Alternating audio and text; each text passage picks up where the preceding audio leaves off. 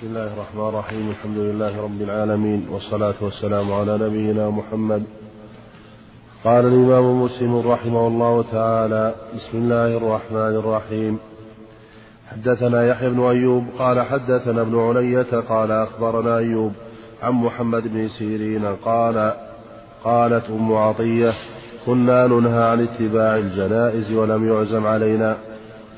حدثنا أبو بكر بن أبي شيبة قال حدثنا أبو أسامة حدثنا إسحاق بن إبراهيم قال أخبرنا عيسى بن يونس كلاهما عن هشام عن حفصة عن أم عطية رضي الله عنها قالت: نهينا عن اتباع الجنائز ولم يعزم علينا.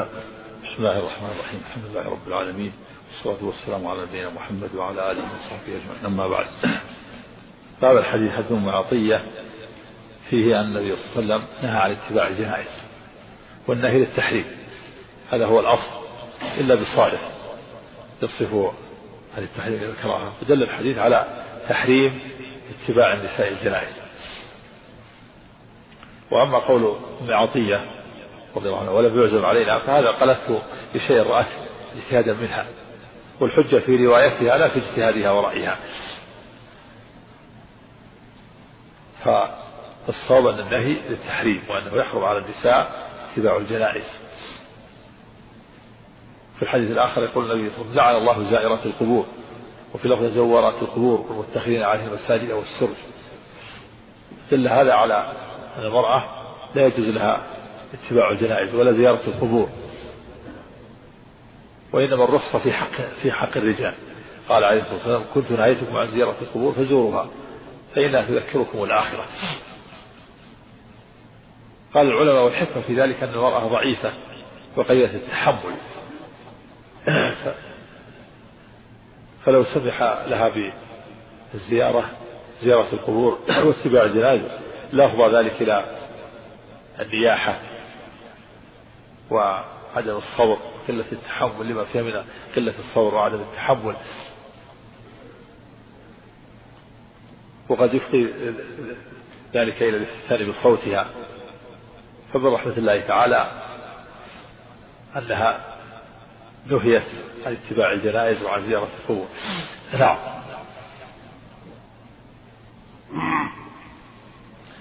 وحدثنا يحيى بن يحيى قال أخبرنا يزيد بن زريع عن أيوب عن محمد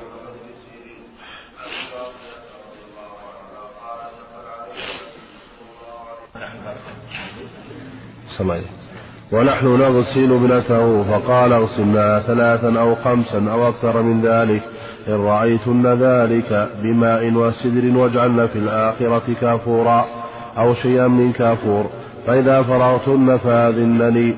فلما فرغنا آذناه فألقى إلينا حقبه فقال: أشعرنا إياه.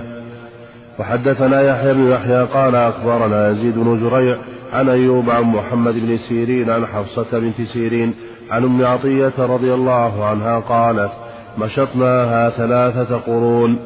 وحدثنا قتيبة بن سعيد عن مالك بن أنس وحدثنا أبو الربيع الزراني وقتيبة بن سعيد قال حدثنا حماد وحدثنا يحيى بن أيوب قال حدثنا ابن علية كلهم عن أيوب عن محمد عن أم عطية رضي الله عنها قالت: توفيت إحدى بنات النبي صلى الله عليه وسلم، وفي حديث ابن علية قالت: أتانا رسول الله صلى الله عليه وسلم ونحن نغسل ابنته.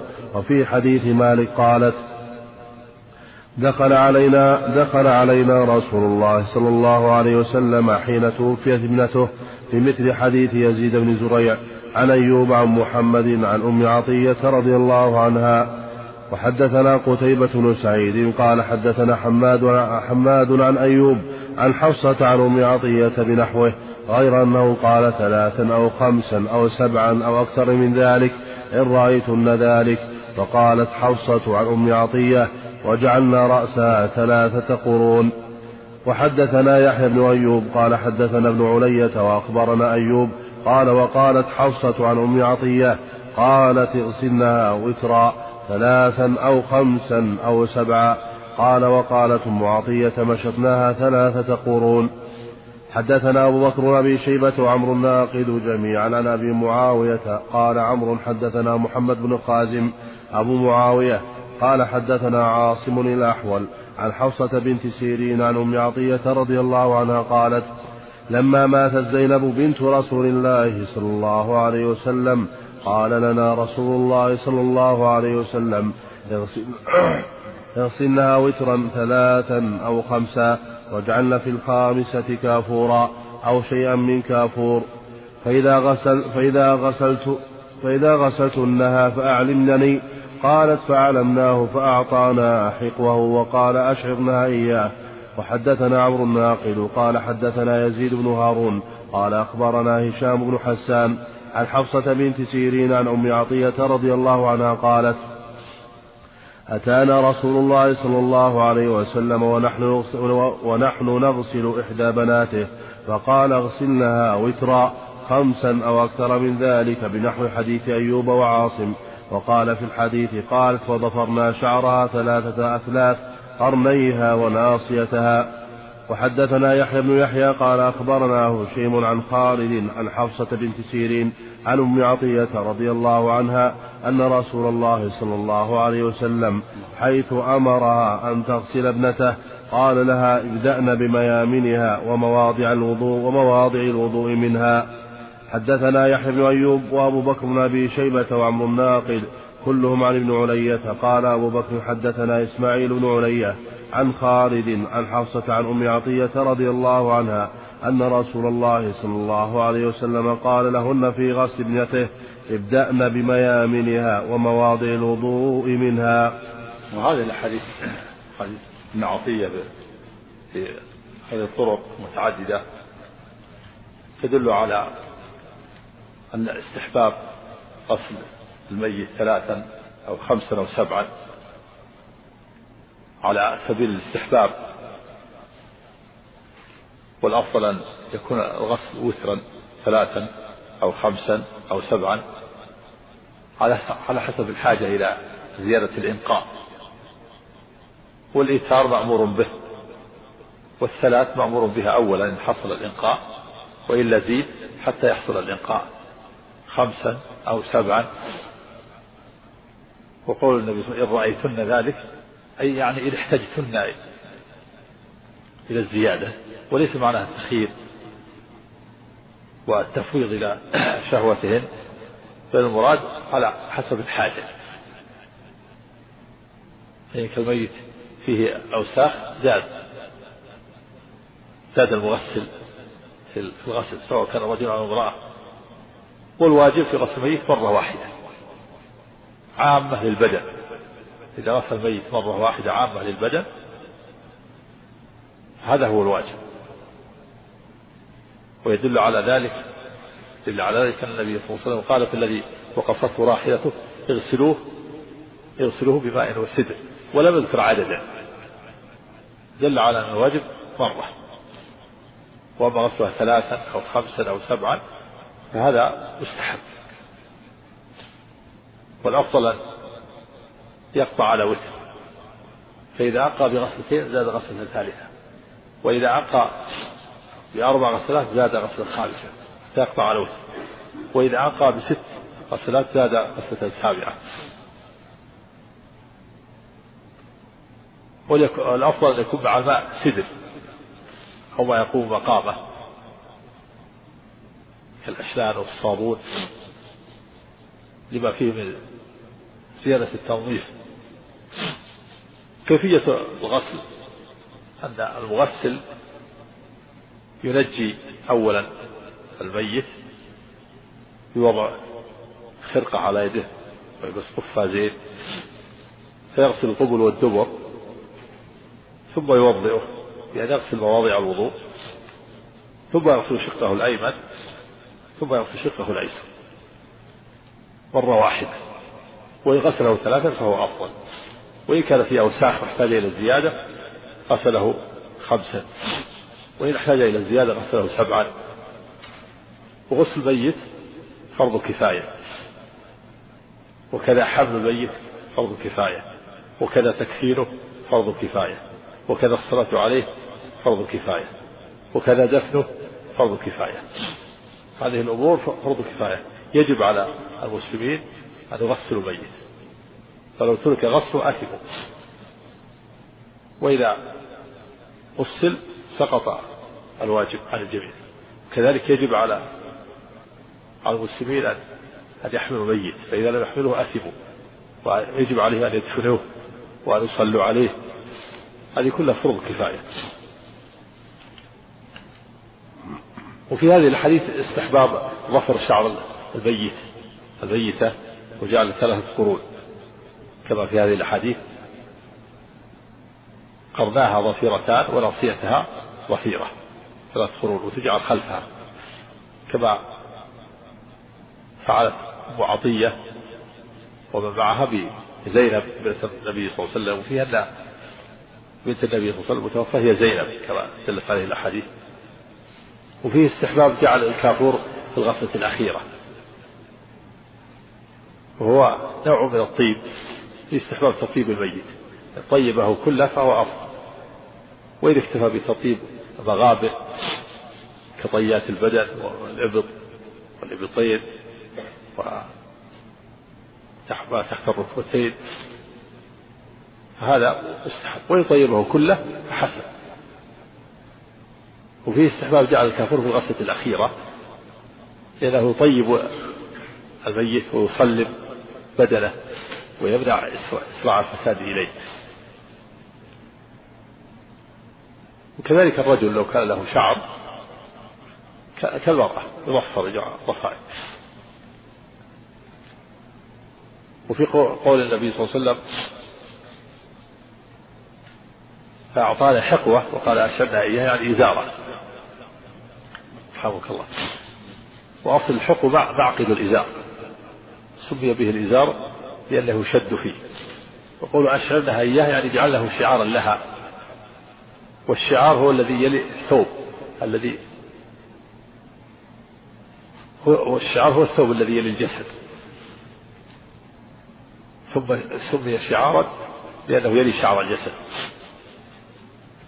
والحكمة في إعطائهم للتبرك بما لامس جسده عليه الصلاة والسلام، وهذا خاص به صلى الله عليه وسلم فلا يقاس عليه غيره لما جعل الله في جسده وما لامس جسده من البركة.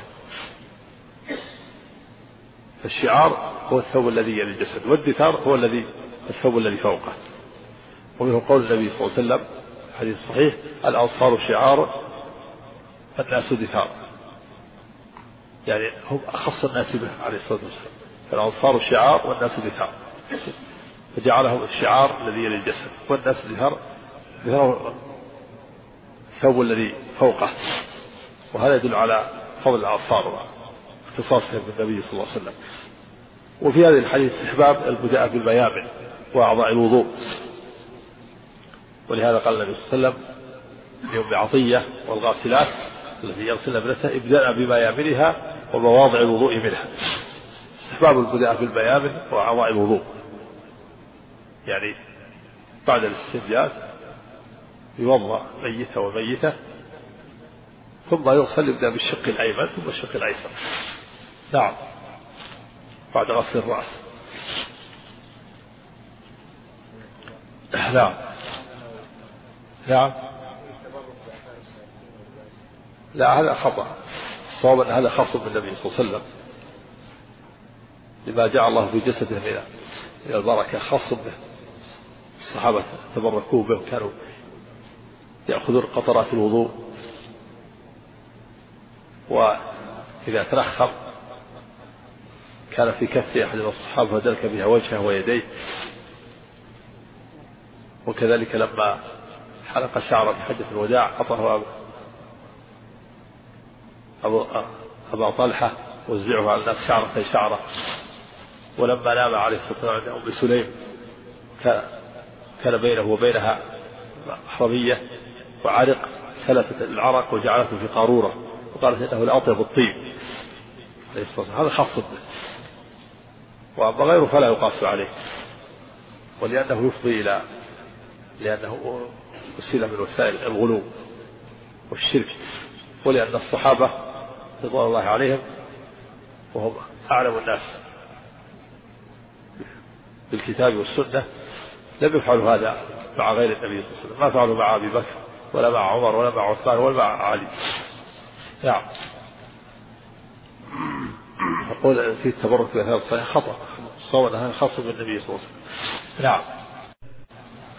وحدثنا يحيى بن يحيى التميمي وأبو بكر بن أبي شيبة ومحمد بن عبد الله بن نمير وأبو كريب، واللفظ ليحيى قال يحيى أخبرنا، وقال الآخرون حدثنا أبو معاوية عن الأعمش عن شقيق عن خباب بن الأرت رضي الله عنه قال: هاجرنا مع رسول الله صلى الله عليه وسلم في سبيل الله نبتغي وجه الله، فوجب أجرنا على الله، فمنا من مضى لم يأكل من أجري شيئا، منهم مصعب بن عمير قتل يوم أحد فلم يوجد له شيء يكفن فيه إلا نمرة، فكنا إذا وضعناها على رأسه خرجت رجلاه، وإذا وضعناها على رجليه خرج رأسه، فقال رسول الله صلى الله عليه وسلم: ضعوها مما يلي رأسه، واجعلوا على رجليه الإذخر، ومنا من أينعت له ثمرته فهو يهدبها. يعني هذا في فضل الصحابة رضي الله عليهم وتذكرهم لحالهم السابقة، وكلهم على خير، من مات وسبق ومن بقي فتح الله على يديه الفتوح. الخباب رضي الله عنه تذكر حاله والشدة التي أصابته، ثم ما فتح الله عليه من الفتوح، قال: هاجرنا في سبيل الله نبتغي وجه الله، هذا هو الإخلاص، فوجب أجر على الله، يعني ثبت أجر على الله لأن الله أخبرنا بذلك. فمثل قوله عليه الصلاة والسلام في الحديث الآخر: حق العباد على الله ألا يعذب من لا يشرك به شيئا، هذا حقه على نفسه وأوجبه على نفسه سبحانه وتعالى، يعني ثبت أجر على الله. فمنا من مضى لم يأكل من أجره شيئا، يعني ما فتحت الدنيا ولا لم يدرك الفتوح ولم تبسط عليهم الدنيا، فمنهم من مضى ولم يأكل من أجره شيئا، منهم مصعب بن عمير قتل يوم أحد فلم يوجد له شيء يكفر فيه إلا نمرة، قطعة قماش صغيرة، فكنا إذا وضعناها على رأسه خرجت رجلاه في قصرها، وإذا وضعناها على رجليه خرج رأسه، فقال رسول الله صلى الله عليه وسلم: ضعوها بما يلي رأسه، لأن رأسه شرف، واجعلوا على رجليه الإذخر وهو نبت طيب الرائحة يجعله المكة بين الخلل في القبور، وكذلك أيضا يجعلون في السقوف بين الخشب، وكذلك الحدادون يجعلونها لإيقاد النار. فالنبي صلى الله عليه وسلم قال: ضعوها، غطوا رأسه واجعلوا على الجيش من الحشائش، ومنا من أينعت له ثمرته فهو يهدبها،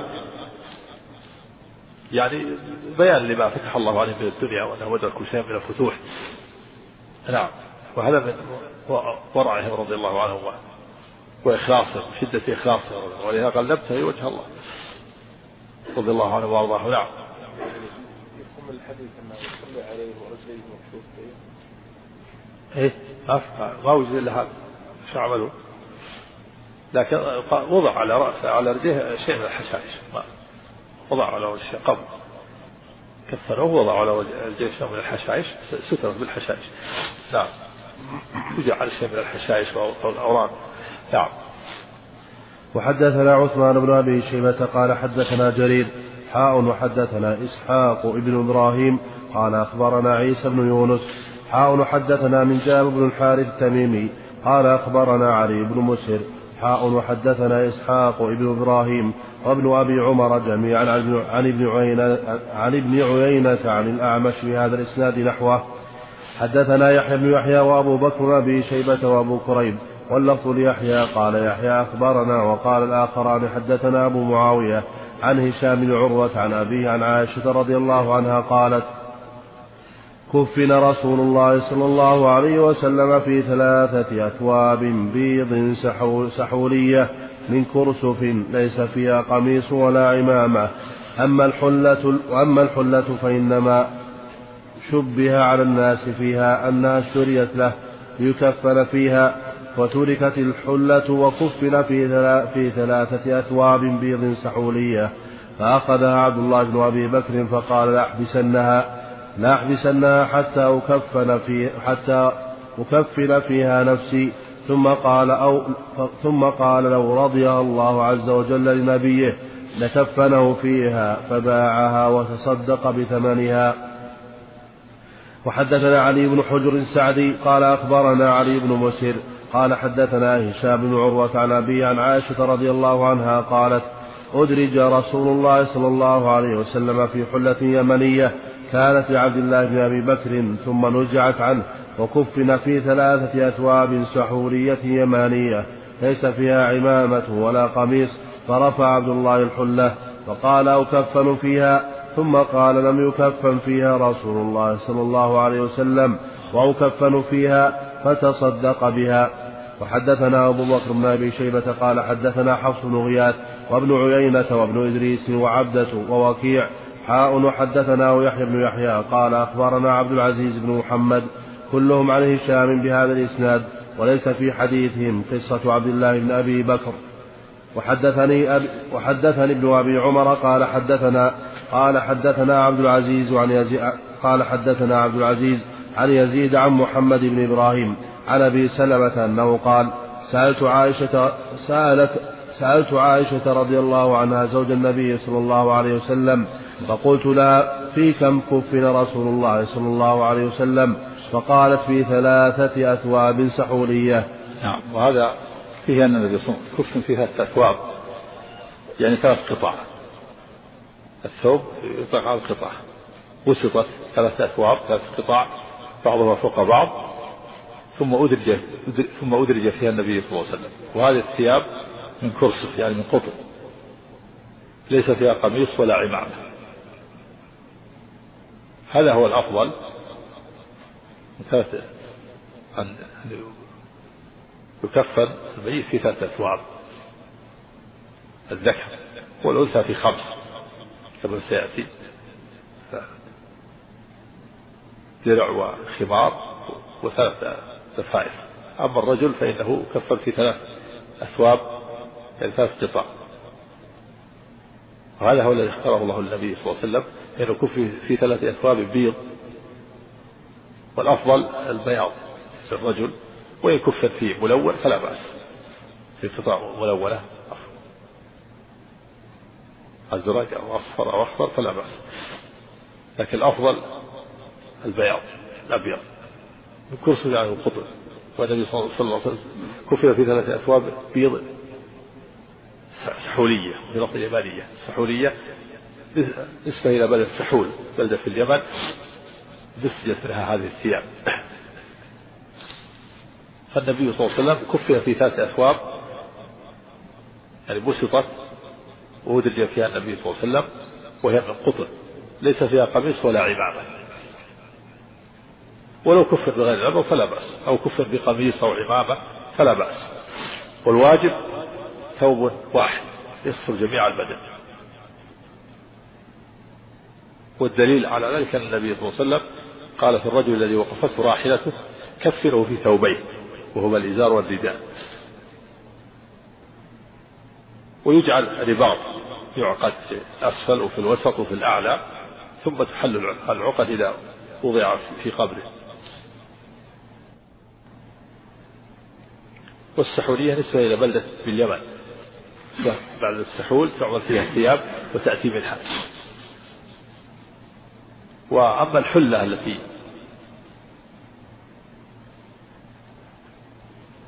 جاء بها عبد الله بن أبي بكر، هذا كما في الحديث أنه النبي صلى الله عليه وسلم أدرج فيها ثم أزيلت،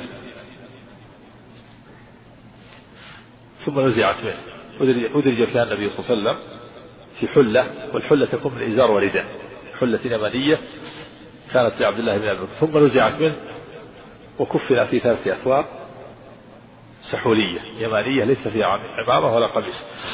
نعم. فرفع عبد الله الحلة فقال أكفن فيها، يريد أن يجعلها كفنا له. ثم بعد ذلك تأمل وقال لو كانت مناسبة رضي الله لنبيه، فلما لم يرضها الله لنبيه تركها ثم باعها وأخذ ثمنها. نعم.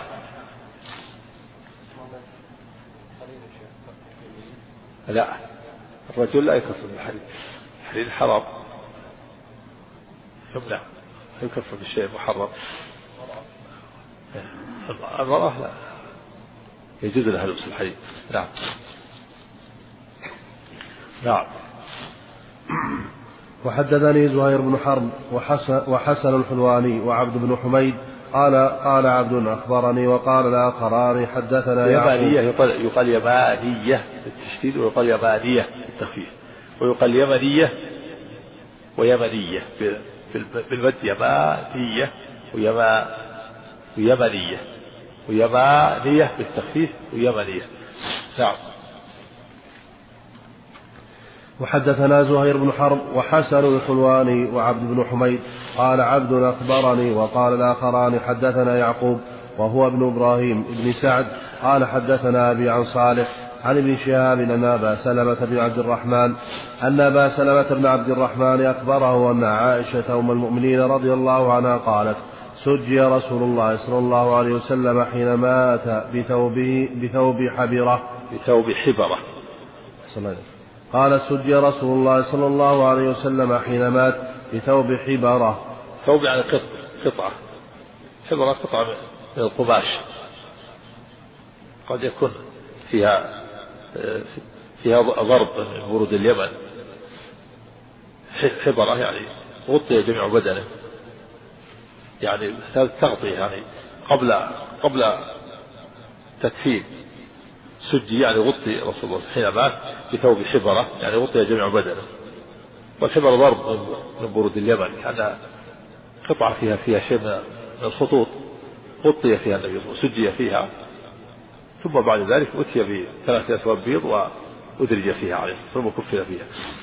لكن هذا في التغطية، غطي عليه الصلاة والسلام قبل التكفين بثوب حبرة،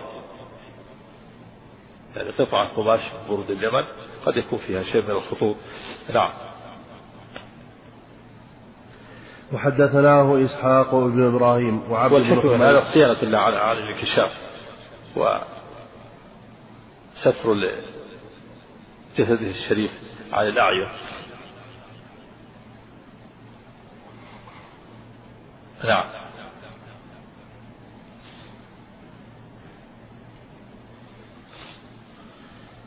وحدثناه إسحاق بن إبراهيم وعبد بن حميد قال أخبرنا عبد الرزاق قال أخبرنا معمر حدثنا عبد الله بن عبد الرحمن الدارمي قال أخبرنا أبو اليمان قال أخبرنا شعيب عن الزهري بهذا الإسناد سواء.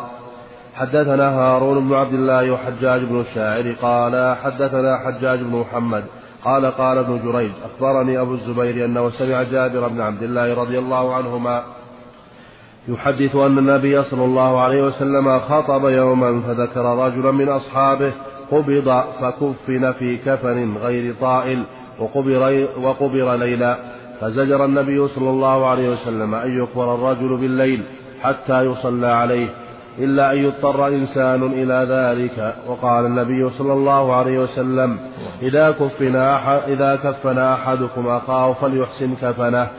نعم. وهذا في دليل على أنه ينبغي لأولياء الميت أو ولي الميت لا يعجل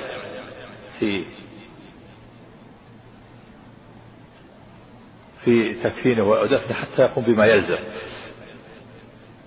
ولهذا لما قبر رجل وكفن في كفن غير طائل وقبر ليلا، زجر النبي صلى الله عليه وسلم أن يقبر الرجل ليلا حتى يصلى عليه إلا أن يضطر الإنسان إلى ذلك. فالنهي عن الدفن ليلا محمول على ما إذا كان حصل تقصير في حق الميت، تقصير في كفنه تكفينه أو الصلاة عليه.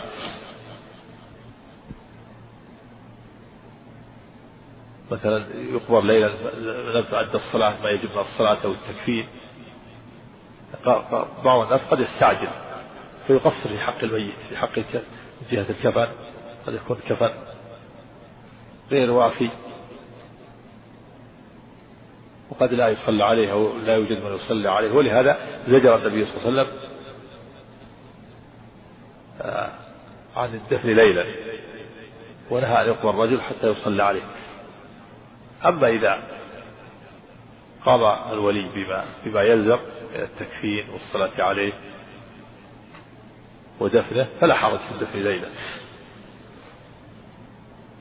والنبي صلى الله عليه وسلم دفن ليلا وكذلك أبو بكر دفن ليلا فلا حرج.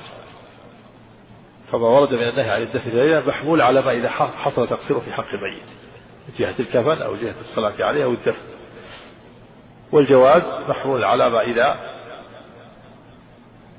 قام الولي بما يجب للميت من الكفن الوافي والصلاة عليه ودفنه. نعم. وحدثنا أبو بكر بن أبي شيبة وزهير بن حرب جميعا عن ابن عيينة قال أبو بكر حدثنا سفيان بن عيينة عن الزهري عن سعيد عن أبي هريرة رضي الله عنه عن النبي صلى الله عليه وسلم قال: أسرعوا بالجنازة فإن تك صالحة فخير، لعله قال تقدمونها عليه، وإن تكن غير ذلك فشر تضعونه عن رقابكم. فحدثني محمد بن رافع وعبد بن حميد جميعا عن عبد الرزاق قال أخبرنا معمر وحدثنا يحيى بن حبيب قال حدثنا روح بن عبادة قال حدثنا محمد بن أبي حفصة كلاهما عن الزهري عن سعيد عن أبي هريرة رضي الله عنه عن النبي صلى الله عليه وسلم، غير أن في حديث معمر قال لا أعلمه إلا رفع الحديث. فحدثني أبو الطاهر وحرملة بن يحيى وهارون بن سعيد الأيلي قال هارون حدثنا، وقال الآخران أخبرنا ابن وهب قال أخبرني يونس بن يزيد عن ابن شهاب قال حدثني أبو أمامة بن سهل بن حنيف عن أبي هريرة رضي الله عنه قال سمعت رسول الله صلى الله عليه وسلم يقول: أسرعوا بالجنازة فإن كان صالحة قربتموها إلى الخير، وإن كانت غير ذلك كان شرا تضعونه عن رقابكم. نعم. وخيار الحديث مشروعية الإسراع بالجنازة واستحباب الإسراع بالجنازة لهذه الحكمة التي ذكرت في الحديث: إن كانت صالحة فتقدم إلى الخير الذي ينتظرها، وإن كانت غير ذلك فشر يضعه الناس على رقابهم فيستريحون منها. قال العلماء إن هذا إذا مات الميت وتحقق من موته، أما إذا مات فجأة فإنه يتأكد من حتى يعلم أنه مات، وهذا سابقا، والآن في المستشفيات الآن يعرف موت الميت، لكن سابقا كان يشكل عليهم الأمر، فإذا مات فجأة قال فإنه يستحب ألا يتعجل حتى يتأكد، ولهذا قال العلماء ويستحب الإسراع بالجنازة في الميت وتجهيزه إن مات غير فجأة، يعني فإذا مات فجأة فإنه ينتظر حتى يتأكد، لأن قد يكون عنده سكتة ويجلس مدة ثم يفيق بعد ذلك وتعود روحه إليه. لكن الآن ما تقدم الطب صار المستشفى يعلم موت الميت. المقصود أن السنة الإسراع، ولكن الإسراع لا يخل بما يتعلق بحق الميت، يعلم من حوله ليس من حوله يصلون عليه ويسمع أقاربه ومن حوله من المسلمين ومن محبيه، إن كان طالب علم من زملائه ومن تلاميذه ومن مشايخه، وإن كان أيضا غير ذلك من أقاربه وجيرانه، ولا يتأخر إنما يكون بقدر الحاجة. نعم. يأتي الحديث نهي يعني سبق وقت النهي ثلاث أوقات في حديث عقبة بن عامر 3 ساعات نهانا رسول الله صلى الله عليه وسلم أن نصلي فيهن أو نقر فيهن موتانا، وهي الأوقات ضيقة حين تطلع الشمس بازغة حتى ترتفع، وحين تتضيق الشمس الغروب حتى تغرب، وحين يقوم قائم الظهيرة. 3 أوقات قصيرة عند طلوع الشمس وعند غروبها وعند قيامها قبيل الزوال. نعم. نعم. في حد معين يخبر النبي حتى يتبع هؤلاء ولا؟ لا الحاجة قد الحاجة يعني ما الحولة. نعم. لا التجهيز كذلك نقلها عين. لكن نقلها إصراع، في نقلها إصراع لا يخل ولا يؤثر على الميت. نعم. وحدثني أبو الطاهر وحرملة بن يحيى وهارون بن سعيد الأيلي واللفظ لهارون وحرملة. قال هارون حدثنا، وقال الآخران أخبرنا ابن وهب قال أخبرني يونس عن ابن شهاب قال حدثني عبد الرحمن بن هرمز بن الأعرج أن أبا هريرة رضي الله عنه قال قال رسول الله صلى الله عليه وسلم: من شهد الجنازة حتى يصلى عليها فله قيراط، ومن شهدها حتى تدفن فله قيراطان. قيل: وما القيراطان؟ قال: مثل الجبلين العظيمين. انتهى حديث أبي الطاهر. وزاد الآخران: قال ابن شهاب قال سالم بن عبد الله بن عمر: وكان ابن عمر يصلي عليها ثم ينصرف، فلما بلغه حديث أبي هريرة قال: لقد ضيعنا قراريط كثيرة. حدثنا وهو الحسن رضي الله عنه على الخير، وفيه دليل على أن من صلى على جنازة فله قراط، ومن تبعها حتى توضع فله قراط آخر، فيكون له قراطان. إذا صلى عليها وتبعها فله قراطان، وإن صلى عليها ثم انصرف فله قراط واحد. وفي هذا الحديث تفسير القراط، وعن القراط مثل الجبل العظيم، في اللفظ الآخر مثل أحد، القراطان مثل الجبلين العظيمين. هذا القراطان لمن صلى على الجنازة وتبعها. أما القراطان اللذان ينقصان من أجل من اقتنى كلب، كما في الحديث: من اقتنى كلبا إلا كلب صيد أو مشية حرف نقص من أجله قراطان. فالقراطان في من اقتنى الكلب جزءان أو سهمان من 24 سهما أو جزء من أجله في يومه وليلته، سهمان من 24 سهم من أجله في يومه وليلته. نعم. سهمان أو جزء من 24 سهما من أجله في يومه وليلته. نعم. هذا الشرط هل يقول حتى تدفن؟ نعم. الظاهر حتى تذهب، في خلاف بعض العلماء يقول حتى تخضع وحتى تذهب حتى تدفن، لكن ظاهر الحديث حتى تدفن، وفي اللفظ حتى يفرغ منها يأتي تقييد في الحديث. نعم. نعم. نعم. يرجع كل جناز لها قراطات. نعم. نعم. حدثنا هو أبو بكر بن أبي شيبة قال حدثنا عبد الأعلى حدثنا ابن رافع وعبد بن حميد عن عبد الرزاق كلاهما عن معمر عن الزهري عن سعيد بن المسيب عن أبي هريرة رضي الله عنه عن النبي صلى الله عليه وسلم إلى قوله الجبلين العظيمين، ولم يذكر ما بعده. وفي حديث عبد الأعلى حتى يفرغ منها، وفي حديث عبد الرزاق حتى توضع في اللحم. نعم. حتى يفرغ منها، حتى توضع في اللحم، لكن حتى يفرغ منها هذا هو الأولى، ينبغي الإنسان لا يعجل. نعم.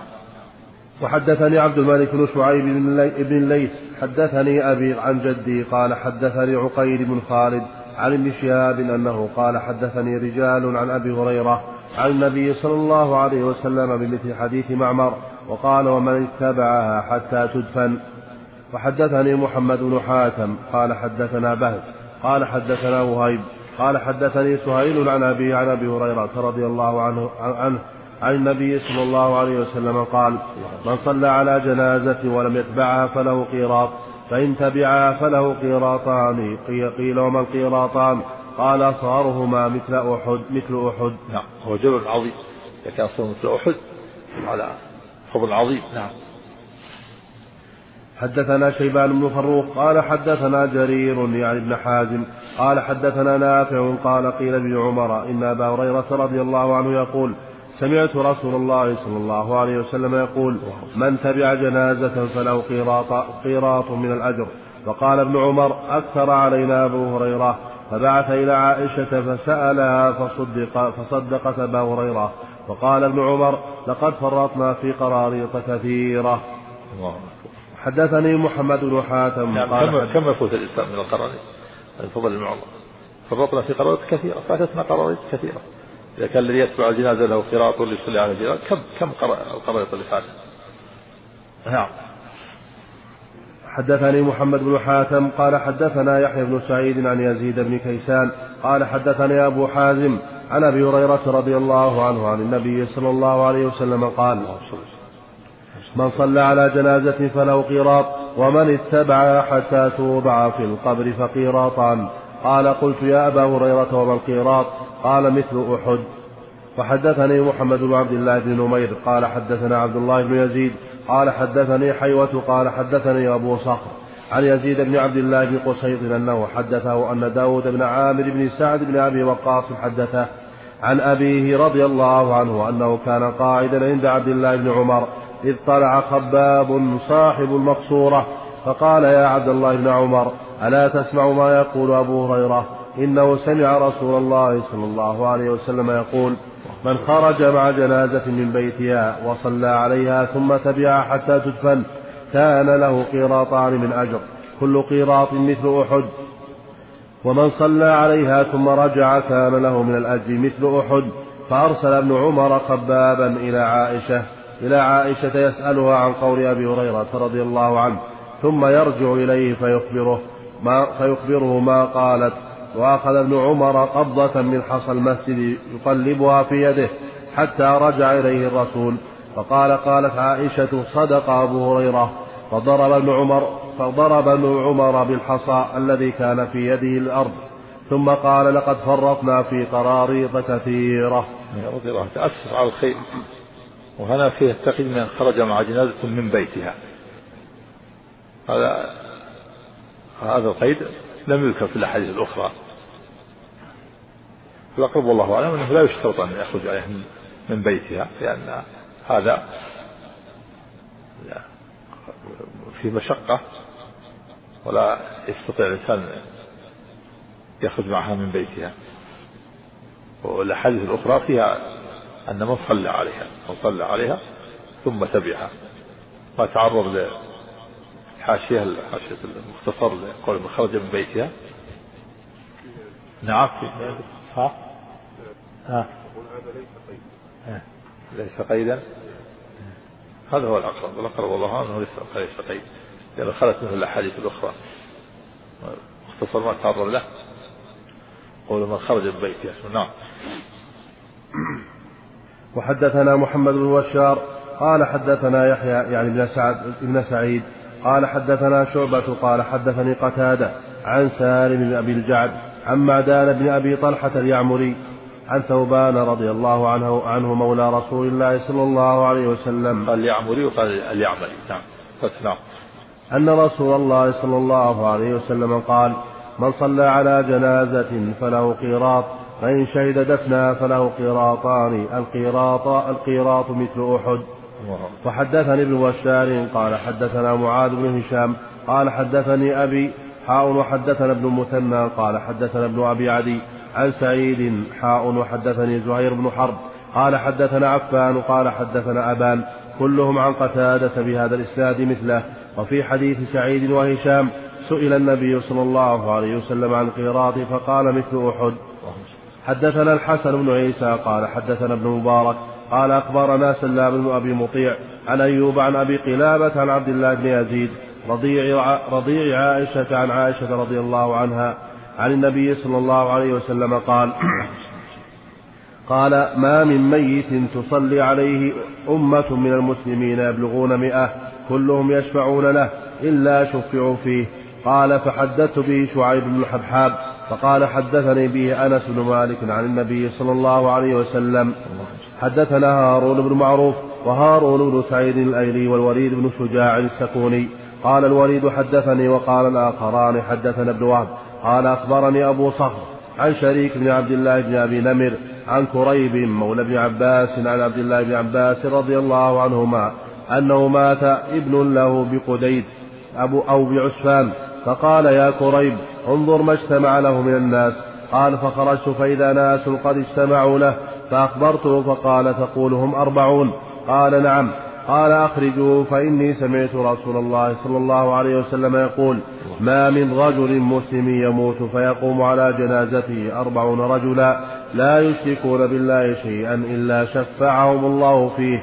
وفي رواية ابن معروف عن شريك بن أبي نمر عن كريب عن ابن عباس رضي الله عنهما. وهذا الحديث في زيادة خير على الحديث الأول. الحديث الأول من صلى عليه 100 شفعهم الله فيه، وهذا في من صلى عليه 40 رجلا لا يشركون بالله شيئا إلا شفعهم الله فيه. فيه فضل تكثير العدد الذي يصلي على الميت، وأنه كلما زاد فهو خير، وفيه فضيلة للميت. وإذا صلى عليه 40 له هذه الفضيلة، 40 رجل لا يشركون بالله شيئا شفعهم الله فيه. والحديث الأول فيه 100 وهنا 40، فهذا زيادة خير على الحديث الأول. نعم. بهذا الشفاعة صلى الله عليه. نعم. لا يشركون بالله شيئا. المشرك صلى الله العافية، المشرك لا تصح صلاته. نعم.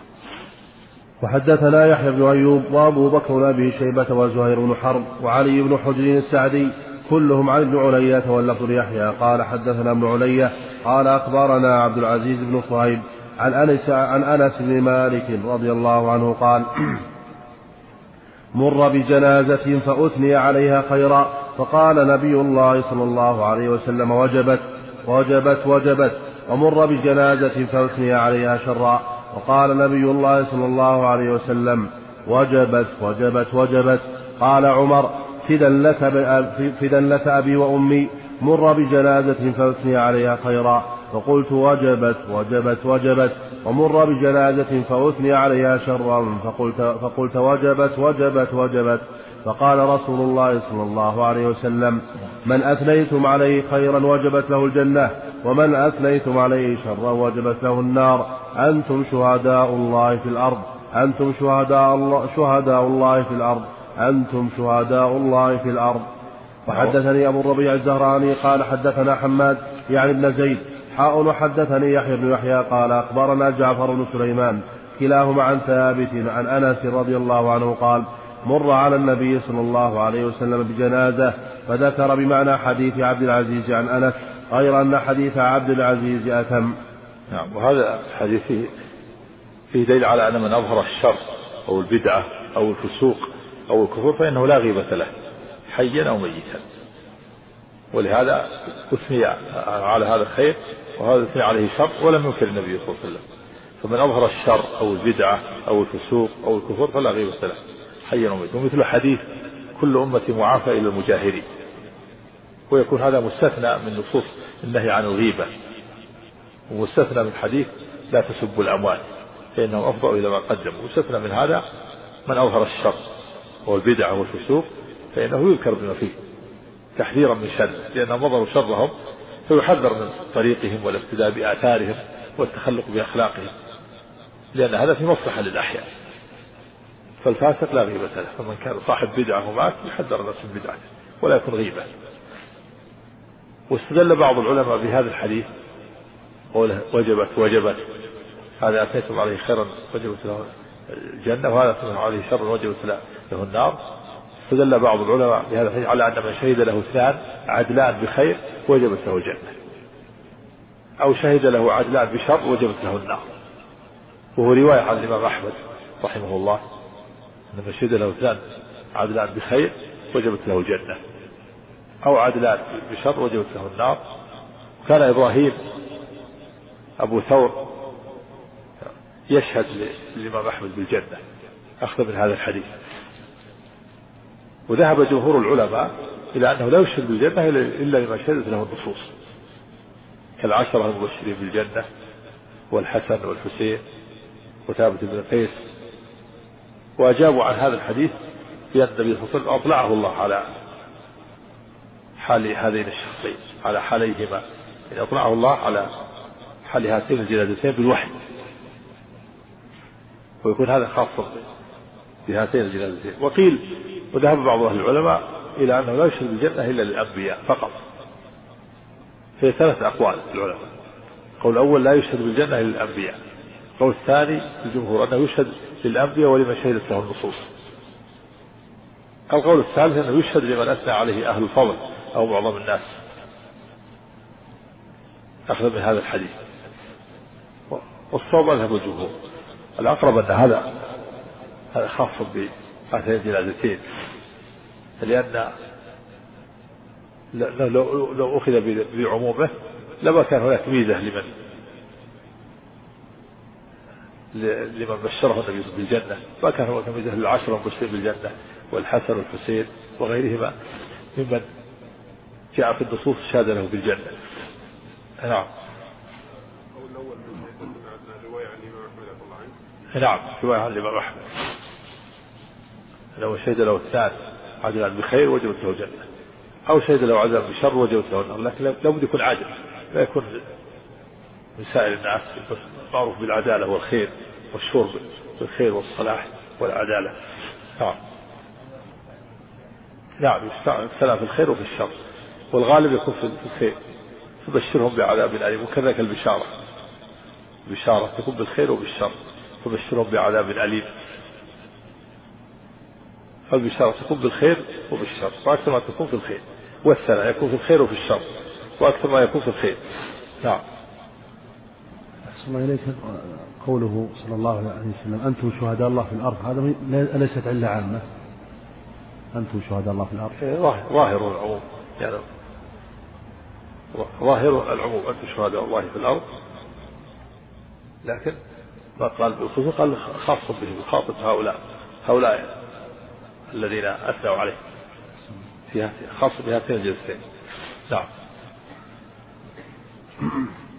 وحدثنا قتيبة بن سعيد عن مالك بن أنس فيما قرئ عليه عن محمد بن عمرو بن حلحلة عن معبد النووي رحمه الله. أول هذا قال إن هذا الثناء بالخير لمن أثنى عليه أهل الفضل، فكان ثناؤهم مطابقا لأفعاله، قيده بهذا فيكون من أهل الجنة، فإن لم يكن كذلك فليس هو مرادا بالحديث. والقول الثاني يقول وهو الصحيح المختار أنه على عمومه وإطلاقه، وأن كل مسلم مات فألهم الله الناس أو معظمهم الثناء عليه كان ذلك دليلا على أنه من أهل الجنة، سواء كانت أفعاله تقتضي ذلك أم لا، وإن لم تكن أفعاله تقتضي فلا تحتم عليه العقوبة، بل هو في خطر المشيئة. فإذا ألهم الله عز وجل الناس بالثناء عليه استدلنا بذلك على أنه سبحانه قد شاء له المغفرة، وبهذا تظهر فائدة الثناء. وقوله صلى الله عليه وسلم: وجبت وأنتم شهداء الله، ولو كان لا يفعل ذلك إلا أن تكون أعماله تقتضي لم يكن للثناء فائدة، ليس بظاهر. نعم. نعم. وحدثنا قتيبة بن سعيد عن مالك بن أنس فيما قرئ عليه عن محمد بن عمرو بن حلحلة عن معبد بن كعب بن مالك عن أبي قتادة بن ربعين أنه كان يحدث أن رسول الله صلى الله عليه وسلم مر عليه بجنازة فقال: مستريح ومستراح منه. قالوا: يا رسول الله، ما المستريح والمستراح منه؟ فقال: العبد المؤمن يستريح من نصب الدنيا، والعبد الفاجر يستريح منه العباد والبلاد والشجر والدواب. وحدثنا محمد بن مثنى قال حدثنا يحيى بن سعيد وحدثنا إسحاق بن إبراهيم قال أخبرنا عبد الرزاق جميعا عن عبد الله بن سعيد النبي هند عن محمد بن عمرو عن ابن لكعب بن مالك عن أبي قتادة عن النبي صلى الله عليه وسلم. وفي حديث يحيى بن سعيد: يستريح من أذى الدنيا ونصبها إلى رحمة الله. نعم. وفي الميت إما مستريح ومستراح منه، هذا الحديث على أن الميت إما مستريح ومستراح منه، ولهذا قال النبي صلى الله عليه وسلم لما مر بجنازة: مستريح ومستراح منه. فسئل النبي صلى الله عليه وسلم عن ذلك فقال: المؤمن يستريح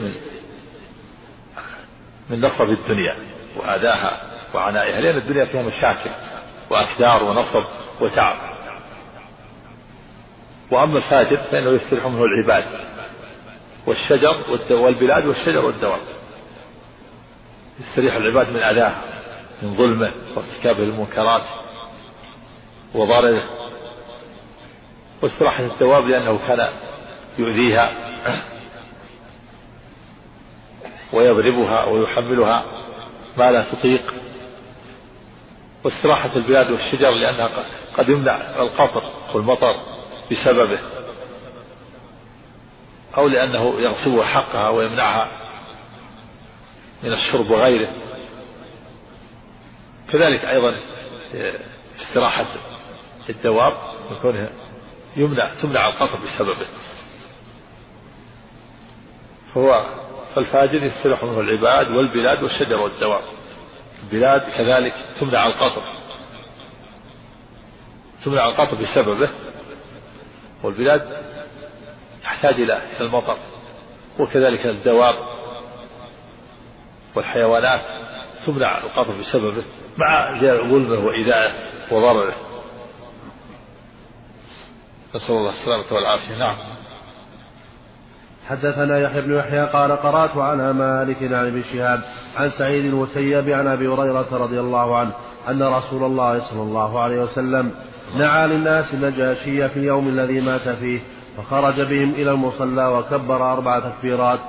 وحدثني عبد الملك بن شعيب بن الليث قال حدثني أبي عن جدي قال حدثني عقيل بن خالد عن ابن شهاب عن سعيد المسيب وأبي سلمة بن عبد الرحمن أنهما حدثاه عن أبي هريرة رضي الله عنه أنه قال نعى لنا رسول الله صلى الله عليه وسلم النجاشي صاحب الحبشة في اليوم الذي مات فيه، فقال استغفروا لأخيكم. قال ابن شهاب وحدثني سعيد المسيب أن أبا هريرة رضي الله عنه حدثه أن رسول الله صلى الله عليه وسلم صف بهم بالمصلى فصلى فكبر عليه 4 تكبيرات. وحدثني وهذا الحديث صلاة النبي صلى الله عليه وسلم على النجاشي استدل به حجة في مشروعية الصلاة على الميت، وفرض كفاية على الصحيح. الصلاة على الميت حجة وفرض كفاية على الصحيح، وفي هذا الحديث مشروعية الصلاة على الغائب إذا كان له شأن وقدم في الإسلام من إمام عادل أو أمير أو عالم أو داعية. وذهب بعض العلماء إلى أن الصلاة على الغائب خاصة بالنجاشي، وقالوا إن النبي صلى الله عليه وسلم إن النجاشي لم يصلي عليه أحد لأنه أسلم في بلاده، في بلاد النصارى، ولم يصلي عليه أحد، فلهذا صلى عليه النبي صلى الله عليه وسلم. وقالوا إنه مات في زمن النبي صلى الله عليه وسلم جم غفير من الناس في مكة وغيرها ولم يصلي عليه. وفيه هذا الحديث معجزة ودلالة لنبوته صلى الله عليه وسلم، فيه معجزاته ودليل من دلائل النبوة، حيث أنه أخبر في اليوم الذي مات فيه مع بعد المسافة وعدم وجود المواصلات في ذلك الزمن، وخرج بهم إلى المصلى وكبر عليه 4 تكبيرات. المصلى كان مكان خارج البلد، صلى مكان الجنائز، ويصلي عليه في المسجد فلا حرج. صلى النبي صلى الله عليه وسلم في المسجد، لكن خرج بهم إلى المصلى يصلى فيه العيد والاستسقاء. قال بعض العلماء إن هذا خاص بالنجاشي، وقال آخرون إنه كشف للنبي صلى الله عليه وسلم فهو أمامه، يصلي عليه أمامه وهو شاهده، فلا يكون غائبا، فقالوا لا يصلي على الغائب، وإنما هذا خاص بالنجاشي لأنه لم يصلي عليه أحد. وقالوا أيضا إنه كشف له وكان يشاهد أمامه، فلهذا منعوا من الصلاة على الغائب. والقول بأنه لم يصلي عليه أحد وأنه ما أسلم أحد من قوم، هذا بعيد جدا، لأن ملوك لهم أتباع، فلا يمكن أن يكون ملك رئيس دولة ما يتبعه أحد من الخدم وغيره، فلا بد أن يسلم بعض الخدم وبعض الحاشية، وإنما صلى عليه النبي صلى الله عليه وسلم لأنه له قدم وشأن في الإسلام، لأنه آوى الصحابة رضوان الله عليهم مرتين هاجروا إليه وأكرمهم، ثم أسلم. الصحابة هاجروا هجرتين إلى الحبشة لما اشتد عليهم أذى قريش في مكة، هاجروا هجرتين، الهجرة الأولى والهجرة الثانية، وآواهم وأكرمهم ثم أسلم. فلهذا لما كان له شأن وقدر في الإسلام صلى عليه النبي صلى الله عليه وسلم. فإذا كان الغائب له قدم وشأن في الإسلام، لأن يكون إماما عادلا أو أميرا عادلا أو عالما كبيرا أو داعية له شأن وقدر في الإسلام فلا بأس. وأما سائر الناس فلا يصلى عليهم صلاة الغائب، بل يصلى كل صلى عليه في مكانه، يصلي عليه الحاضرون في مكانهم لأنه ما تجمر غفير في مكة وفي غيرها لم يصلي عليه النبي صلى الله عليه وسلم صلاة الغائب، وإنما صلى على النجاشي. وذهب الشافعية وجماعة إلى مشروعية الصلاة على الغائب مطلقة، الشافعية والحنابلة وجماعة أخذوا من هذا الحديث الصلاة على الغائب مطلقة.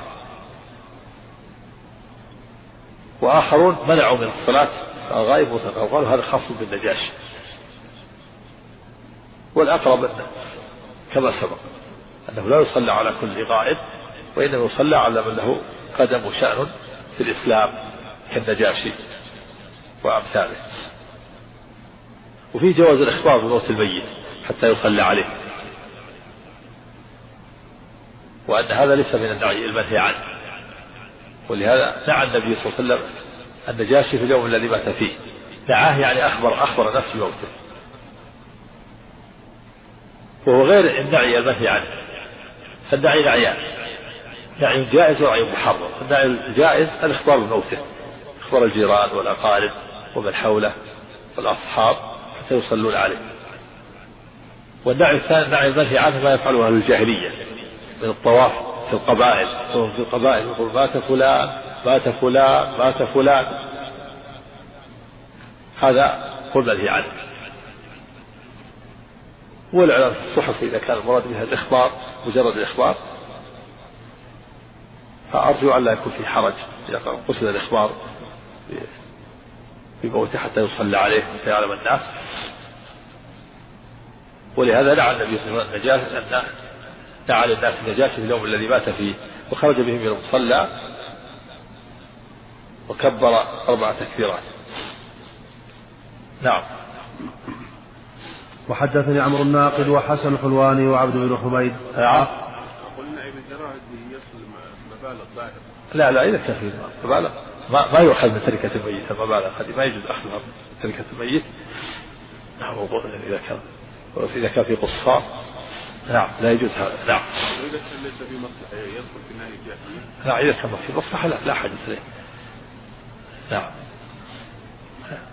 نعم بعد الصلاة عليه، لا هذا ما بعد الصلاة عليه لا ما في حاجة. نعم، لكن بعد ذلك إذا ترجم الميت أو محاسن الميت بعد مدة لا بأس. نعم. وحدثني عمرو الناقد وحسن الحلواني وعبد بن حميد قالوا حدثنا يعقوب وهو ابن إبراهيم بن سعد قال حدثنا أبي عن صالح عن ابن شهاب كرواية عقيل من إسنادين جميعا. وحدثنا أبو بكر بن أبي شيبة قال حدثنا يزيد بن هارون عن سليم بن حيان قال حدثنا سعيد بن ويناء عن جابر بن عبد الله رضي الله عنهما أن رسول الله صلى الله عليه وسلم صلى على أصحمة النجاشية فكبر عليه 4. وحدثني محمد بن حاتم قال حدثنا يحيى بن سعيد عن ابن جريج عن عطاء عن جابر بن عبد الله رضي الله عنهما قال قال رسول الله صلى الله عليه وسلم مات اليوم عبد لله صالح أصحمة فقام فأمنا وصلى عليه. أصحمة اسم النجاشي، اسم أصحمة، وهو مؤمن وليس صحابي لأنه ما لم يلقى النبي صلى الله عليه وسلم، فلكن حكم الصحابي، ولكنه حكم المخضرم. نعم. حدثنا محمد بن عبيد الغبري قال حدثنا حماد عن أيوب عن أبي الزبير عن جابر بن عبد الله رضي الله عنهما حاء وحدثنا يحيى بن أيوب واللفظ له قال حدثنا ابن علية قال حدثنا أيوب عن أبي الزبير عن جابر بن عبد الله رضي الله عنهما قال قال رسول الله صلى الله عليه وسلم إن أخلكم قد مات فقوموا فصلوا عليه قال فقمنا فصفنا صفين.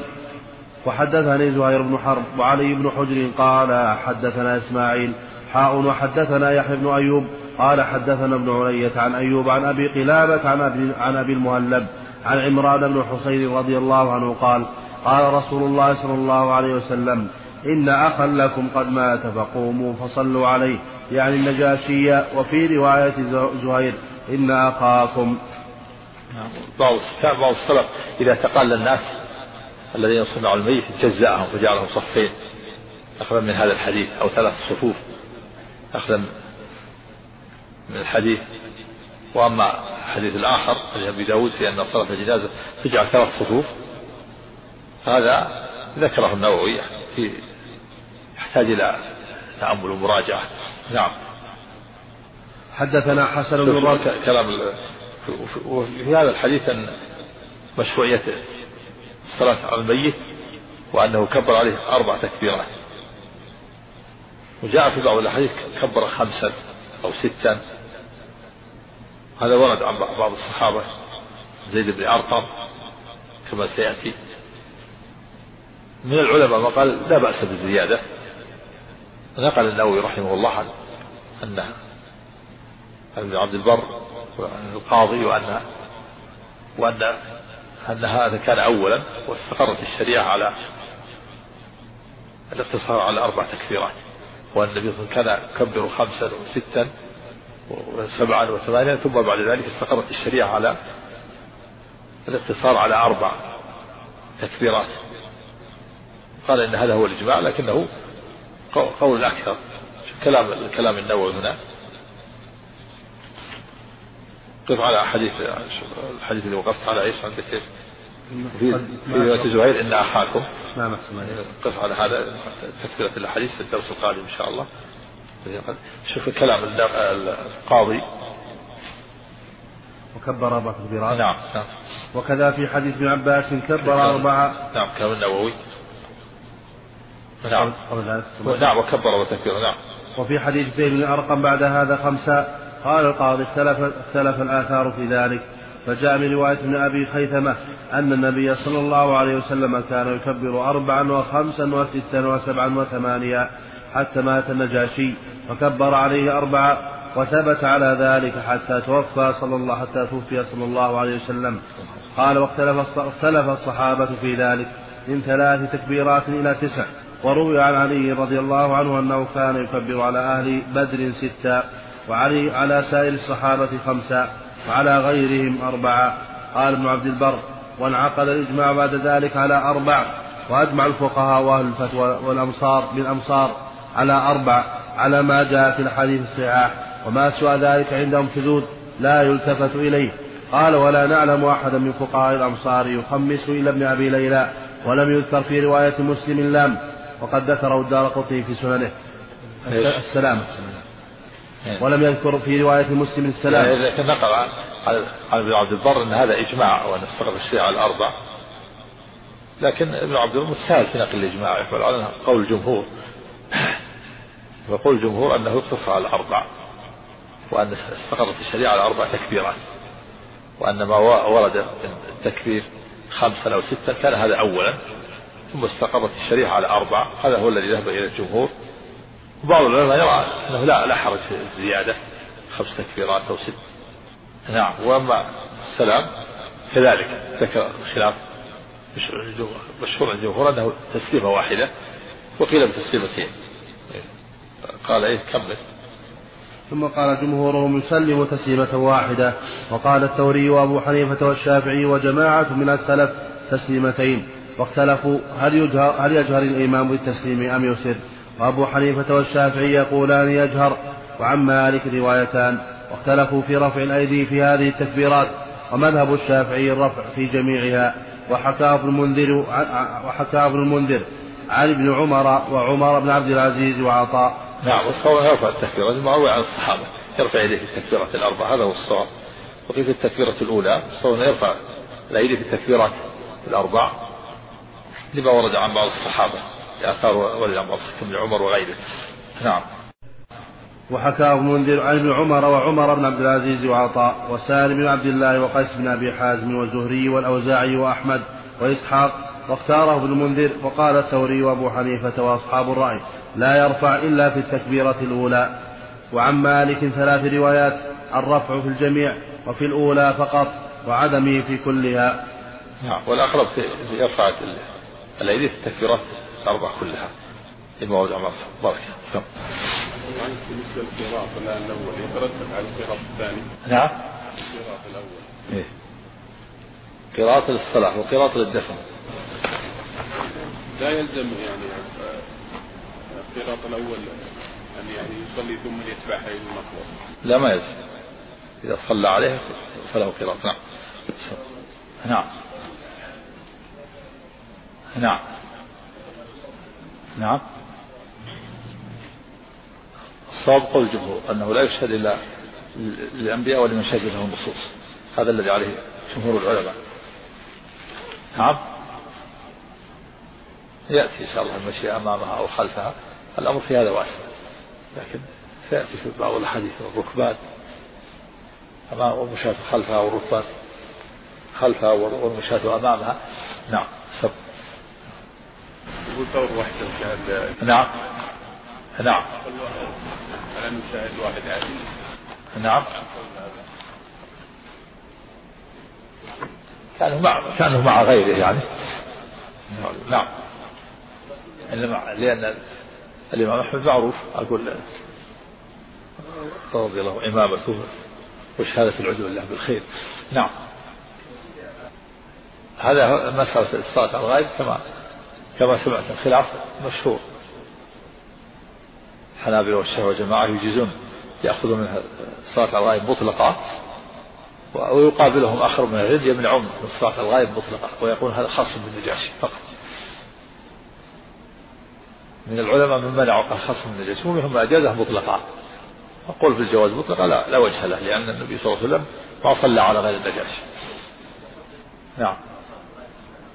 إيه يعني المسألة فيها خلاف يعني، وقال بالأجازة صلاة على الغائب مطلقة قال انه صلى عليه يعني ولو صلى عليه صلاة الحاضر في مكان آخر. الحنابلة والشافعية يقول مطلقة يجزئها بإطلاق. نعم. ومنهم قال أنه خاص بالنجاشي لأنه لم يصلى عليه، لمنعه قالوا خاص بالنجاشي فلا يصلى عليه لأن النجاشي ما صلى عليه، ولو كان في بلده مسلمون لما صلى عليه، هكذا قال لما صلى عليه النبي. ومن منع قال لا، إذا صلى عليه خلاص ما في داعي. نعم. من قال الخطبة من قال الله أنتم الناس الخطبة للداعي أو العالم هذا الذي مات وقع شيئا سلامة فيه ولا عارف، إذا كان في مصلحة الأحياء ينبه على الخطأ ينبه عليه، إذا أخطأ حي وميت الخطأ ينبه عليه، إذا كان مكتوب أو منشور يعني يترجم عن حياته وعن عمله. الخطبة عن هذا الذي لم شأنه تخصيص الجمعة له. إيه نعم خطبة هذا شيء آخر. نعم نعم.